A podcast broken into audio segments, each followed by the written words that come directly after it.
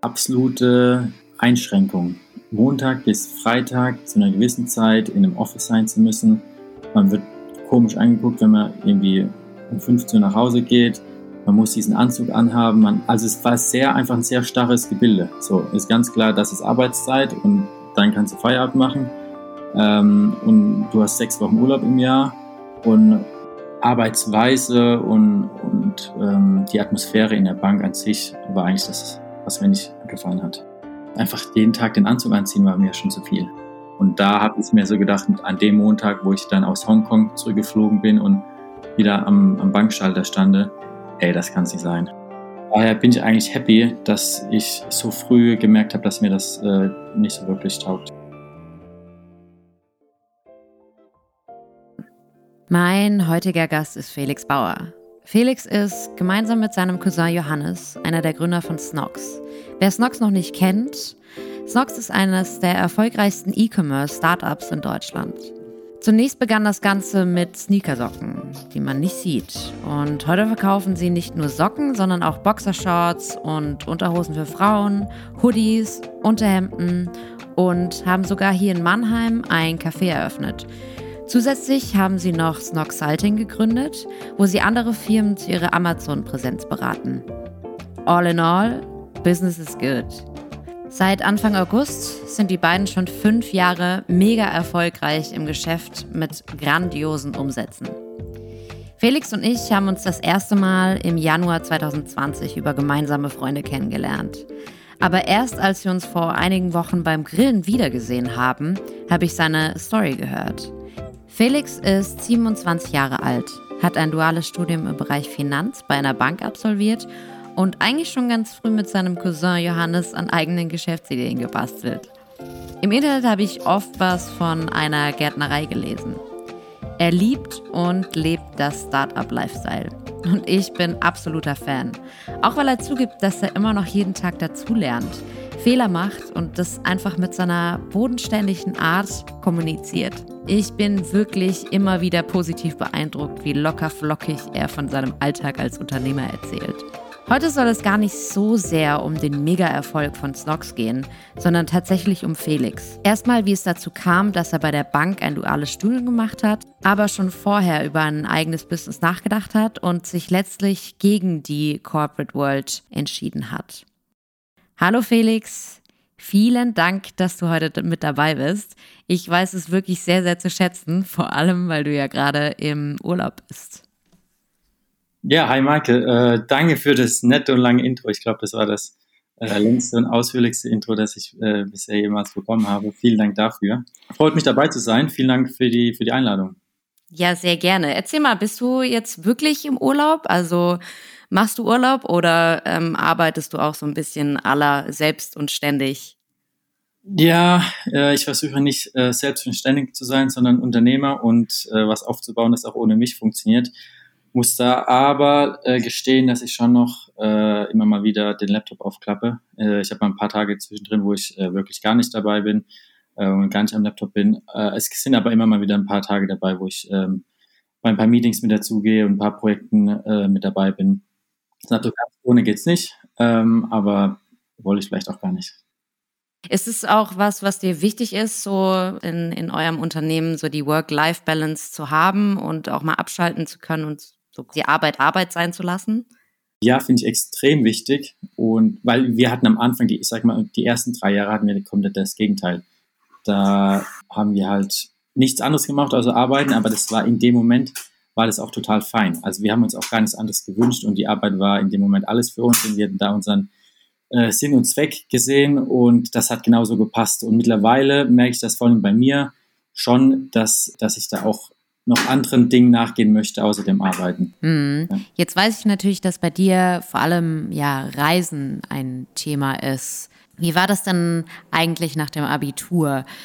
Gab es da auch schon den Wunsch, erstmal reisen zu gehen oder wusstest du direkt, ich habe meine Richtung und ich weiß, dass ich genau das machen will? Äh, genau, ich habe erstmal quasi, ich glaube, fast anderthalb Jahre Auszeit oder nicht. Ich war viel reisen. Ich habe in Sydney eine Zeit lang, war viel in Kalifornien, ähm, Zentralamerika, Asien. Habe aber vorher, bevor ich weg bin, ähm, habe ich mich für ein duales Studium beworben. äh, und habe quasi den Vertrag dann schon unterschrieben, irgendwie über ein Jahr vorher und wusste dann, wie es weitergehen wird.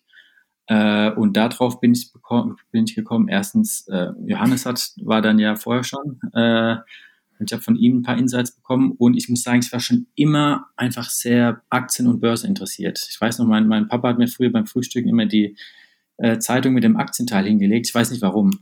Und dann habe ich immer geguckt, wie die Aktien sich verhalten haben und habe dann äh, mit 13 Jahren, weiß ich noch, bin ich mit meinen Eltern zur Bank gelaufen und dann habe ich, ähm, wollte ich unbedingt BMW-Aktien kaufen. Mit 13 schon? Das war mein, mein erstes Aktiengeschäft, ja. Und dann haben wir, an Weihnachten haben wir immer äh, mit der ganzen Family Monopoly gespielt und es war eigentlich immer so, dass ich gewonnen habe, äh, weil ich da irgendwie, ja, ich habe mich da, war einfach mein Ding so. Immer so eine, so eine Affinität zu, zu Geld und, und Aktienmärkten und deshalb äh, war das Thema Bank eigentlich für mich spannend und ich war da auch im, ähm, habe so die Richtung äh, vermögende Kundenberatung eingeschlagen, Privatkundenberatung. Das fand ich eigentlich auch interessant. Also finde ich auch jetzt immer noch interessant, so das Themengebiet.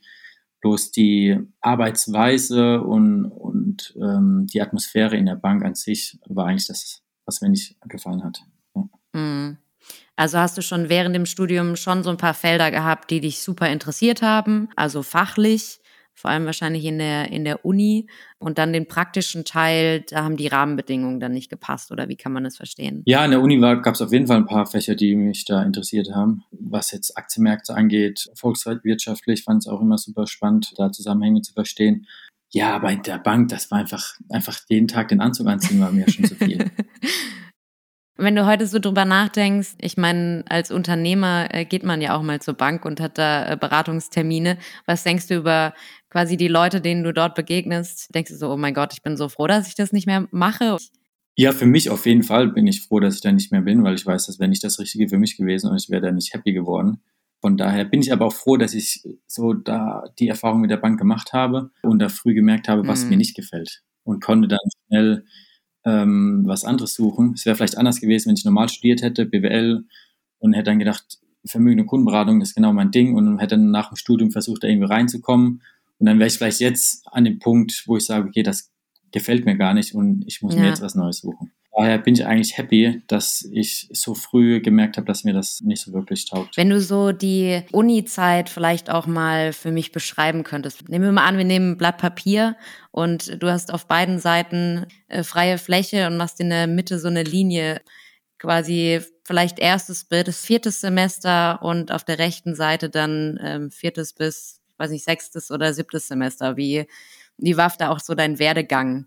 Mhm ich würde das unterteilen zwischen erstes und drittes, weil das war so eine Phase und dann viertes bis sechstes. Äh, weil es hat erstmal angefangen und ich habe direkt gemerkt, okay, äh, bei dem dualen Studium hast du immer so eine Praxisphase und dann eine Theoriephase, sprich du arbeitest drei Monate, dann bist du drei Monate bei der Bank. Und dann habe ich gemerkt in der ersten Praxisphase, dass mir das gar nicht passt.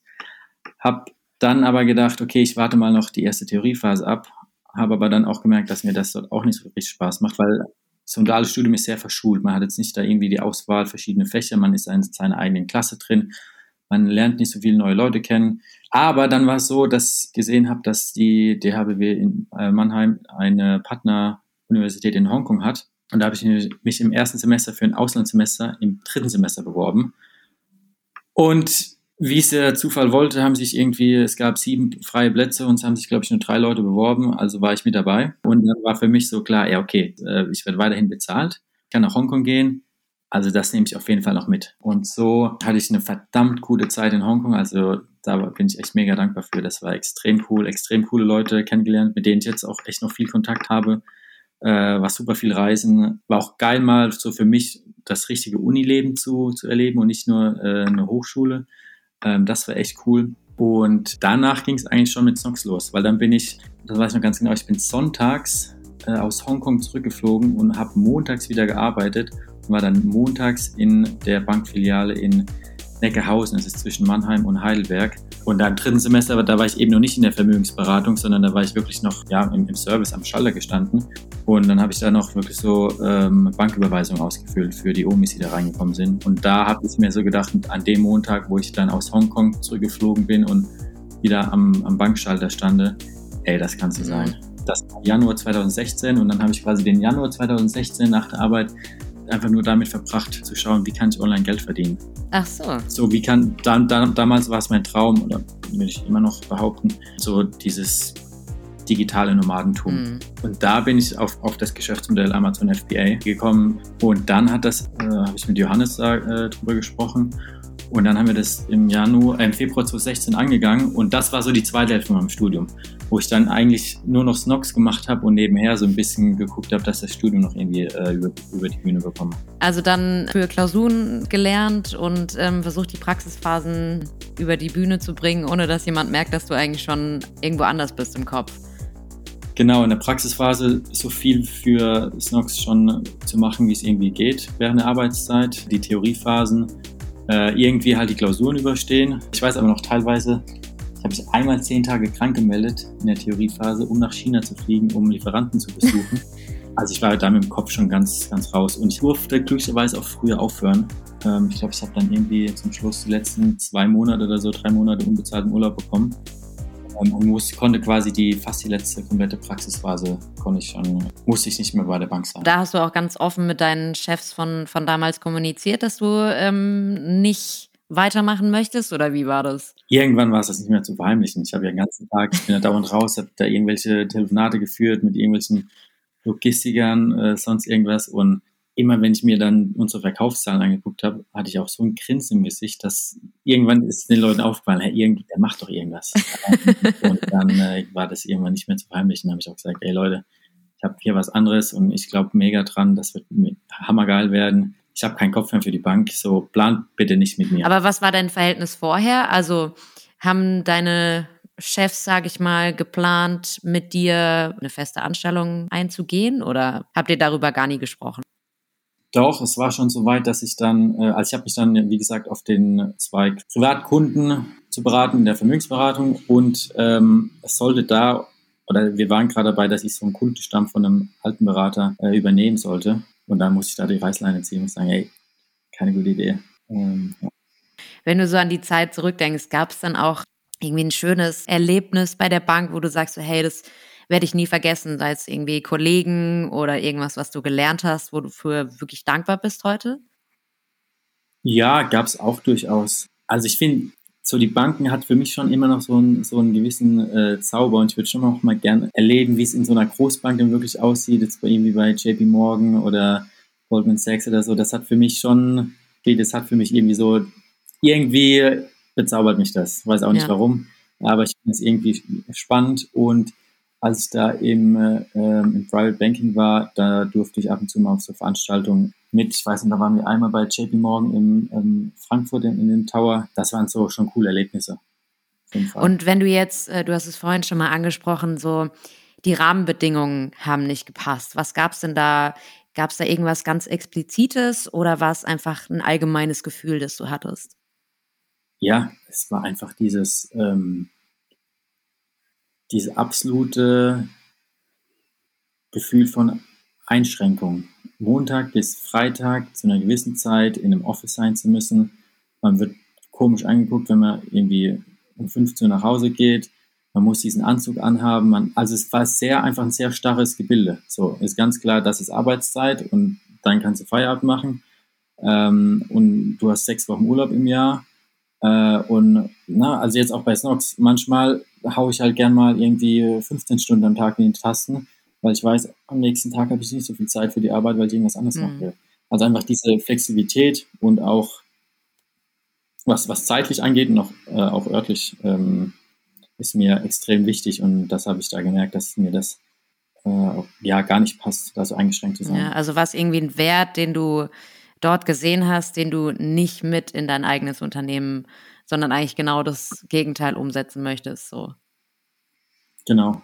Ja. Wenn du so drüber nachdenkst, also ich meine, Selbstständigkeit kann ja auch so ein bisschen, wie soll ich denn sagen, einfach Angst machen, ja. Was ist mit äh, Sicherheit, Stabilität? Ähm, was ist, wenn ich kein Geld verdiene?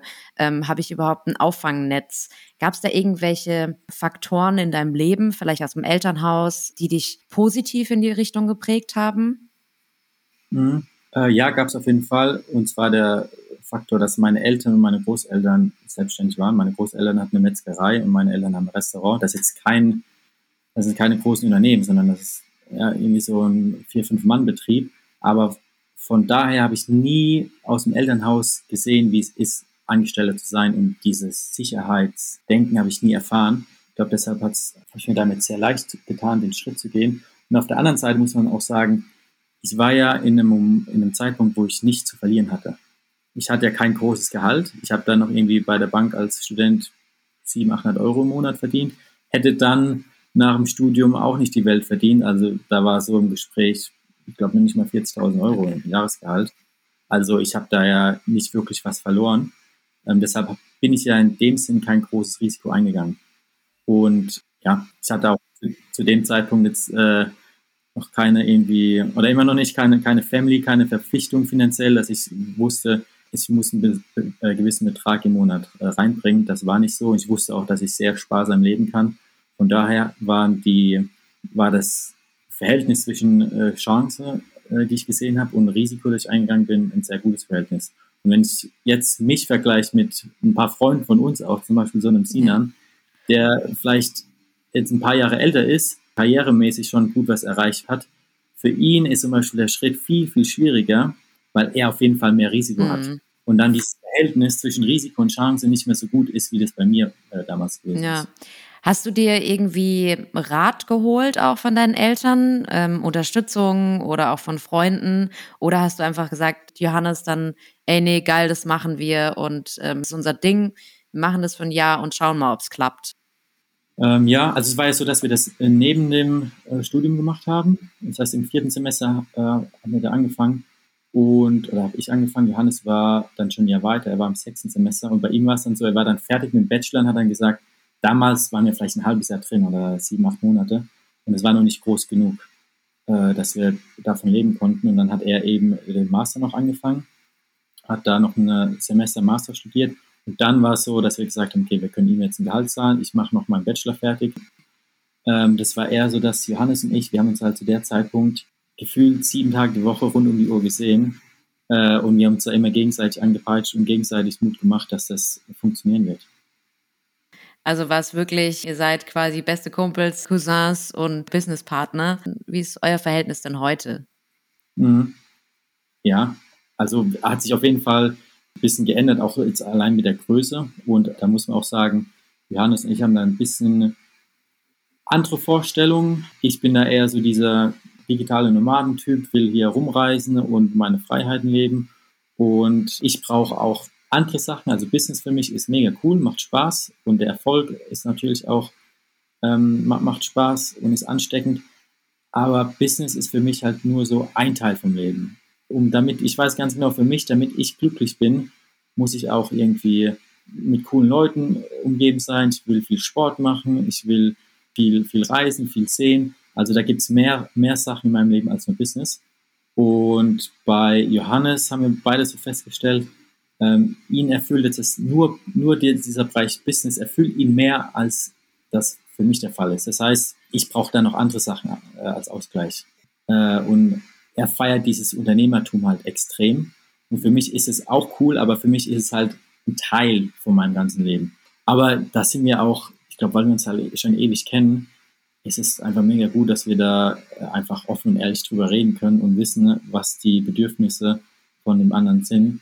Und von daher äh, haben wir nach wie vor ein extrem gutes Verhältnis und äh, wir vertrauen uns da blind gegenseitig, was das Business angeht. Ja, haben privat nach wie vor ein, äh, verdammt gutes Verhältnis. Ähm, Johannes war gerade letzte Woche äh, mich in, in, Zürich besuchen, da war man Abend unterwegs, das war äh, extrem witzig. Ja, war gut, hat Spaß gemacht. Ja, schön. Also du hast so angesprochen, Freiheit ist für dich irgendwie auch von überall arbeiten zu können und alle anderen Bereiche deines Lebens erfüllen zu können. Habe ich da noch irgendwas vergessen? Also würdest du dem noch was hinzufügen, was für dich Freiheit bedeutet? Ja, also das örtliche, das zeitliche, dass ich mir, ja, dass ich meine Arbeit so gestalten kann, dass ich eben noch Zeit habe, um zum Beispiel, als ich jetzt auf Bali gelebt habe, letzten sechs Monate, morgen surfen zu gehen. Ähm, solche Sachen, ja. ja. Und dem gegenüber steht ja auch so ein bisschen Status und Geld. Welche Rolle spielt das denn in deinem Leben? Ja, das ist so das Witzige. Das spielt eigentlich gar keine Rolle. Also ich bin bis vor zwei Jahren bin ich auf so einen alten VW Polo ge äh, gefahren, der so alt war wie ich. Mittlerweile äh, teile ich mir ein Auto, ein Fiat 500 mit meiner Mama zusammen. Ähm, ich habe keine Wohnung momentan, bin jetzt gerade mit dem Motorrad unterwegs, habe da meine drei Koffer hinten drauf, wo ich alles reinkriege. Also ich habe kein Instagram mehr, oder also mein Account ist noch irgendwie aktiv, aber ich habe es nicht mehr auf dem Handy und bin da irgendwie seit Monat bestimmt nicht mehr online gewesen. Also ja, dieses Status und, und, und zeigen, was man hat, ist für mich, ähm, also ich merke für mich, das macht mich nicht, nicht happy. Und für mich ist das eher Ballast. Umso mehr, ich, ich bin richtig froh, dass ich äh, letzten Monat meine Wohnung in Mannheim aufgelöst habe und das ist richtig ein Ballast von mir abgefallen, dass ich einfach, ich weiß, da ist nichts mehr. Ja, und war das schon immer so? Also war das, dir das irgendwann in deinem Leben mal wichtig? Auto, Uhren, äh, Klamotten, dafür habe ich mich einfach noch nie, noch nie interessiert. Okay. Dafür wäre es mir viel, viel wichtiger, dass ich irgendwie mal in meinem Leben eine krasse sportliche Leistung ähm, hinbringe. Ja. Das wäre viel erfüllender, als eine dicke Uhr am Handgelenk zu haben. Ja, da bin ich ein bisschen im Vorteil. Ich weiß schon, dass du sehr sportlich aktiv bist und da auch dir hohe Ziele schon gesetzt hast und da auch viel gerade auf Bali gemacht hast. Woher kommt es denn? Ist es irgendwie aus der Kindheit oder hast du jetzt einfach den Ansporn und sagst, ich bin jung, ich will das jetzt machen?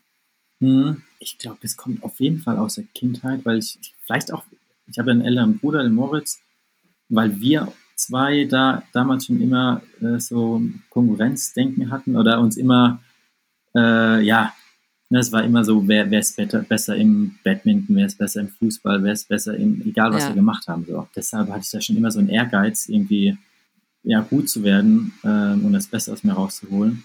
Und ich glaube auch einfach, dass, dass da irgendwo auch, glaube ich, äh, bestimmt habe ich äh, bisschen Glück und Talent im Unternehmertum, aber ich glaube, ich habe äh, noch mehr Talent, was, was das Sportliche angeht. Und das will ich einfach ausleben. Ja. Hast du auch so ein bisschen das Gefühl, dass dir vielleicht das auch so wichtig ist, weil du merkst, du hast da Talent und dass du eigentlich da drin gut bist und dass du das auf jeden Fall in deinem Leben auch brauchst? Ja, und ich merke auch einfach, es macht mir unheimlich viel Spaß. Also ich höre ja viele Leute, die dann fluchen, wenn sie mal wieder joggen gehen und ich denke mir so, ey, das ist das Geilste für mich. Also macht mir mega viel Spaß. Egal welcher Sport, ich kann mich halt für jede Sportart begeistern. Ob das Volleyball ist, ob das Badminton, Surfen, Skifahren, Langlauf, egal. Ich kann mich für jede Sportart begeistern. Und ich will ja schon in meinem Leben in irgendwas so extrem gut werden. Das ist schon sehr erfüllend. Äh, und ich merke einfach, dass ich in dem sportlichen Bereich da fällt es mir sehr leicht, weil mir das sehr viel Spaß macht, für irgendwas mhm. zu trainieren. Und, und wenn, wenn einem das, das Training, der schwierige Part leicht fällt, ich glaube, dann kommt ja. man auch weit. Das war genauso am Anfang, die, die Anfangszeit, die ersten drei Jahre bei Snox.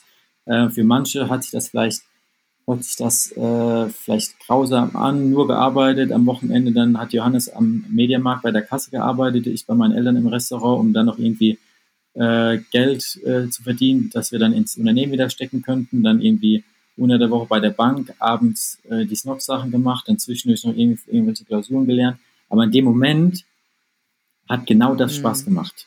Und wir wollten nichts anderes. Ja, ich habe auch schon überlegt, also ich habe ja jetzt auch mit anderen Leuten gesprochen und beispielsweise mit ähm, jemandem, der sich in der Kosmetikbranche selbstständig gemacht hat und die mir dann halt erzählt hat, das war irgendwie schon immer ihr Ding, das hat sie nur nie so richtig ausgelebt. Wenn ich jetzt so an, an Snox denke, dann denke ich an Socken. Und mir fällt es irgendwie schwer äh, zu begreifen, okay, ich habe Socken begeistert, aber das war es wahrscheinlich nicht. Was, was war denn, was dich so begeistert hat? Ja, absolut richtig. Also das ist nicht, muss ich ganz ehrlich sagen, das ist nicht das Produkt, das mich begeistert und auch nicht Johannes. Und das sind wir auch, äh, wir haben Snox nicht wegen dem Produkt gegründet, sondern wir haben wirklich, okay, das Businessmodell ist äh, Amazon FBA. Das erfüllt meine, meine Needs, was jetzt Freiheit, Flexibilität angeht. Und wir sehen da auch eine große Chance drin. E-Commerce immer weiter am Wachsen, Amazon weiter am Wachsen. Äh, jetzt vielleicht gerade ein guter Zeitpunkt, also damals guter Zeitpunkt äh, zu starten. Das heißt, das Businessmodell an sich hat da eigentlich alle Boxen äh, irgendwie erfüllt. Und dann sind wir eben auf die Suche gegangen, was wäre denn das passende Produkt. Also es war so rum. Und uns begeistert, also wie gesagt, ich habe ja schon früh immer mich für Börse interessiert, mich für Monopoly interessiert. Ich habe schon immer irgendwie versucht, nebenher irgendwie Geld zu verdienen, ob es jetzt während der Schulzeit war, irgendwelche Partys zu schmeißen. Also mich hat das Thema, das klingt jetzt so abgedroschen, aber einfach äh, Geld verdienen, das hat mich schon immer interessiert. Wie funktioniert das? Wie kann man irgendwie was aufbauen, was dann am Ende des Monats, dass da Geld übrig bleibt. Aber auch einfach, also das Unternehmertum an sich, wie, wie funktioniert mhm. das Ganze? Dass ich irgendwo eine, ein Produkt erstelle und es dann äh, weiterverkaufen kann. Wie kann ich das Produkt erstellen? Wie kriege ich die Leute, die es dann abkaufen? Ähm, so, das ja, ist einfach schon immer spannend ja. für mich gewesen. Gibt es denn aus heutiger Sicht irgendwas, was du anders machen würdest? Oder vielleicht auch ihr habt da schon mal drüber gesprochen, was ihr anders machen würdet aus heutiger Sicht? Mm, ja, klar, jetzt mit dem, mit dem äh, Wissen, das man jetzt hat, hätte man vielleicht damals ein paar andere Entscheidungen getroffen, aber zu dem Zeitpunkt waren, glaube ich, äh, die Entscheidungen so richtig, wie wir es getroffen haben.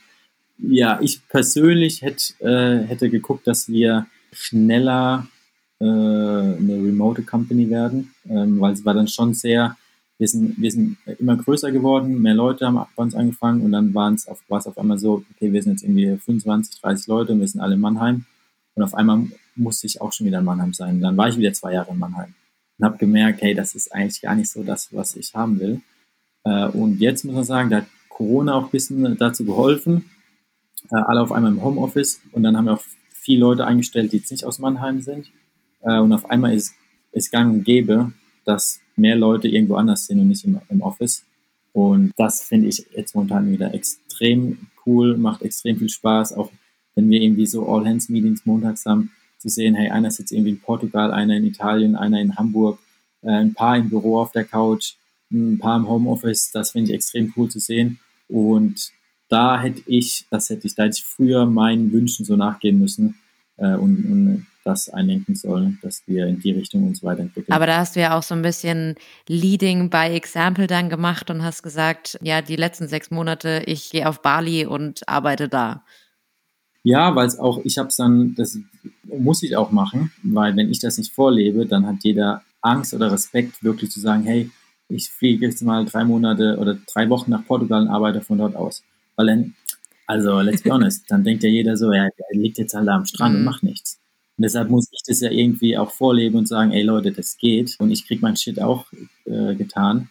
Und nutzt bitte die Freiheit, die wir haben und, und genießt es äh, und, und geht irgendwo hin. So, warum, warum sollten wir äh, Montag bis Freitag im Office sitzen, wenn wir auch mal von Portugal aus arbeiten können, wenn wir es möchten. Ja, das ist ja auch irgendwie das Schöne dann als Geschäftsführer, dass du dann sagen kannst, okay, ich mache das jetzt und so, ich arbeite in einer Firma oder ich habe ein Unternehmen gegründet, das es eben ermöglicht und irgendwie mir meine Freiheit gibt, aber auch anderen ihre Freiheit äh, gibt, so leben zu können, wie sie wollen.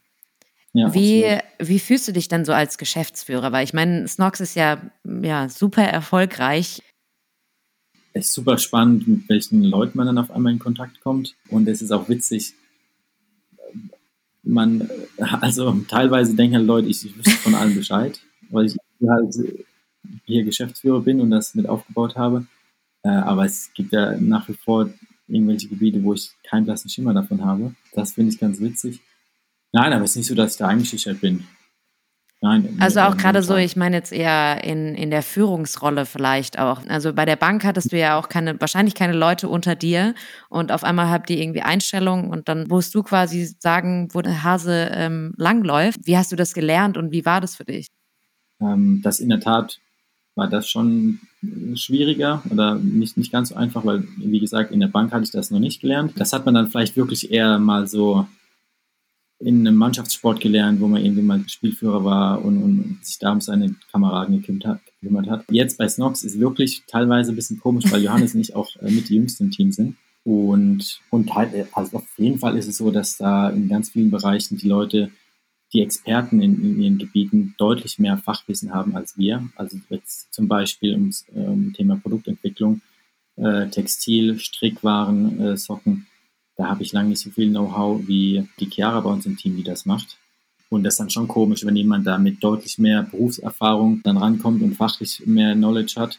Das, ja. Aber auf der anderen Seite, glaube ich, haben Johannes und ich schon einen ganz klaren, guten, glaube ich, unternehmerischen Sinn und, und wissen, was, was strategisch gut ist fürs Unternehmen, wo wir hinwollen, was Sinn macht äh, aus, aus wirtschaftlicher Sicht.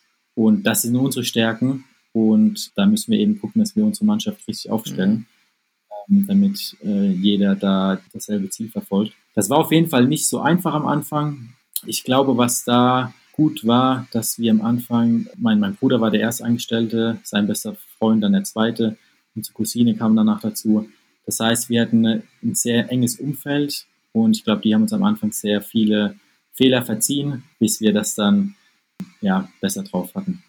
Gab es in dem Zuge irgendeinen Ratschlag, den du extern mal bekommen hast, wo du sagst so, ja, das ist ein Ratschlag, den, den ich wirklich irgendwie mir zu Herzen genommen habe und äh, der mir wirklich geholfen hat auch? Ja, für mich persönlich loben. Immer viel loben, weil ich weiß, äh, dass ich mir das selbst sehr schwer tue und oftmals nur dann lobe, wenn, wenn wirklich was außergewöhnlich Gutes äh, irgendwie passiert ist oder gemacht wurde. Aber es tut einfach gut, mal ein Lob zu hören, auch für eine, für eine Kleinigkeit und äh, das, das äh, motiviert einfach. Und das habe ich bei mir am Anfang oft gemerkt, dass ich das viel zu selten gemacht habe und äh, da habe ich einen Rat bekommen äh, und das habe ich mir wirklich sehr Herzen genommen. Mhm. Okay. Wenn Geld keine Rolle spielen würde heute, würdest du überhaupt irgendwas anders machen, als was du aktuell tust? Hm, nee, weil, also das klingt jetzt vielleicht äh, ein, ein, bisschen arrogant, aber für den Lebensstil, den ich führe, habe ich eigentlich schon, also da spielt Geld schon keine Rolle mehr. Mhm. Also nicht, nicht, weil ich so viel habe, sondern einfach nur, weil ich habe kein teures Auto, ich habe keine, keine teure Wohnung irgendwie. Das heißt, ich kann eigentlich jetzt schon finanziell all das machen, was ich gerne machen würde. Ja, also ohne die Verpflichtung eigentlich. Ja. Okay, dann noch eine beziehungsweise zwei abschließende Fragen. Einmal, wenn du Leute treffen würdest, die sich vielleicht in einer ähnlichen Situation befinden, in der du damals warst. Die Bedingungen stimmen nicht, bin irgendwie unzufrieden in meinem Job und weiß nicht so richtig, was es ist. Soll ich was Neues machen? Soll ich mich wirklich in die Ungewissheit irgendwie stürzen? Gibt es irgendwie einen Ratschlag, den du geben würdest? Mhm. Also wenn ich Entscheidungen treffen muss, dann gucke ich mir wirklich immer an, was ist auf der einen Seite das Risiko, das ich eingehe und was auf der anderen Seite das Upside. Wo könnte das hinführen? Und wenn man irgendwo, jetzt in so einer Situation, man hat irgendeinen Job und ist damit unzufrieden, dann habe ich das Risiko, dass ich jetzt mein Gehalt aufgebe für eine gewisse Zeit und finanziell äh, eine gewisse Zeit kein Einkommen habe. Das so würde ich jetzt mal das Risiko beschreiben. Und das Upside ist, dass ich irgendwas mache, was mich erfüllt, wo ich jeden Tag Spaß bei der Arbeit habe und finanziell noch deutlich besser dastehe. Und im Worst Case kann ich vermutlich immer noch wieder zurück zu dem Job gehen, den ich dann gemacht habe oder bei einer anderen Firma den gleichen Job machen. Das heißt, ich würde da versuchen, die mich zu ermutigen, hey, das Risiko ist gerade, also das Verhältnis zwischen Risiko und Chance spricht eigentlich eindeutig dafür, dass ich das Risiko eingehen sollte und den, den Mut ähm, packen sollte und, und das versuchen ja. soll, ja. Vielen, vielen Dank für heute. Habe ich irgendwelche Fragen vergessen, die du vielleicht inhaltlich noch dazu fügen würdest? Irgendwas, was ich vergessen habe? Ähm, nee, du war, war cool, hat, hat Spaß gemacht, Sehr Gespräch. schön. Ja, was mich vielleicht noch interessieren würde, was war denn so eins der Takeaways aus den äh, Interviews, die du bisher geführt hast mit den anderen? Mhm.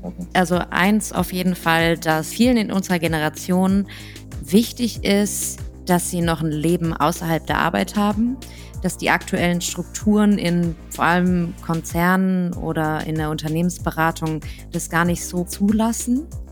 Also dass es ja diese mhm. Strukturen vielleicht einfach auch veraltet sind und noch eins, was mir auch bei allen gesagt wurde, wenn man irgendwas mit Passion tut, dann ist man gut drin. Das sagst du beim Sport, das hat äh, Kate gesagt ähm, mit der Kunst und der Kosmetik, das sagt Hamid mit Programmieren. Und ich glaube, das ist wirklich wahr. Wenn man das Gefühl hat, es erfüllt einen, dann macht es einem Spaß und man bringt die beste Arbeit. Ja, weil du Spaß daran hast, da, damit Zeit zu verbringen. Und wenn du mit irgendwas viel Zeit verbringst, dann bist du automatisch ja. besser darin. Und es ist nicht so, dass du jedes Mal denkst, oh, ich muss das jetzt machen, sondern nein, du, willst das machen und auf einmal machst du das und bumm, drei Stunden mm. sind vergangen. Und du hast gar nicht drei Stunden. Ja, absolut. Und vor allem, wenn die Lernkurve so steil nach oben geht und man wirklich in kurzer Zeit diese Erfolgserlebnisse hat.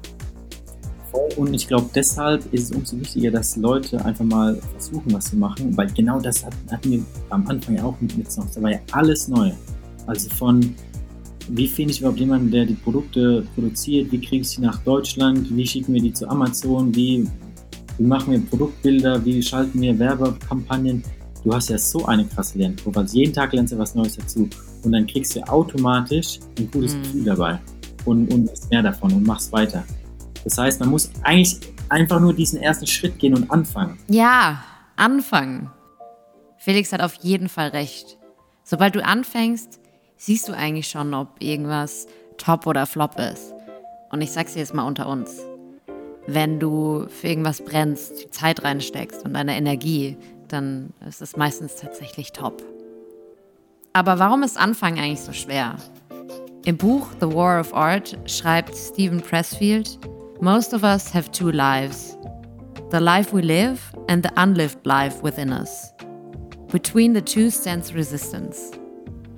Widerstand ist etwas, worunter wir alle ja, leiden. Er entsteht, wenn wir versuchen, uns von etwas Altem, es kann eine schlechte Angewohnheit sein oder ja, eine Karriere, die nicht so richtig passt, und auf der Suche nach etwas Neuem und Besserem zu lösen. Alles, was Willenskraft, Disziplin oder erfordert, dass wir uns unserer Angst stellen, ist eine Bedrohung für den Widerstand, weil Widerstand ist Zögern, Widerstand ist Aufschub und Angst. Das heißt auch, dass jede Aktivität, von der du langfristig profitierst, zwangsläufig zu Widerstand im Hier und Jetzt führt. Und jetzt fragst du dich wahrscheinlich, und wie bekämpfe ich den Widerstand? Ja, scheiße, ich will es eigentlich gar nicht sagen. Aber einfach anfangen? Das kann auch nur sein, dass du anfängst mit deinen, dich mit deinen eigenen Bedürfnissen und Wünschen auseinanderzusetzen. Und dabei immer zu akzeptieren, dass am Anfang Widerstand stehen wird. In welcher Form oder Art auch immer. Ich hoffe, dass es dir bei der heutigen Folge genauso ging wie mir und du mit einem Schmunzeln auf dem Gesicht zugehört hast. Ich finde, Felix erzählt seine Geschichte einfach mit einer Leichtigkeit, die mich krass fasziniert und mir das Gefühl gibt, yes, ich fange jetzt an. Danke fürs Zuhören. Ich freue mich auf eure Bewertungen bei Apple Podcast und freue mich auch über euer Feedback bei Instagram.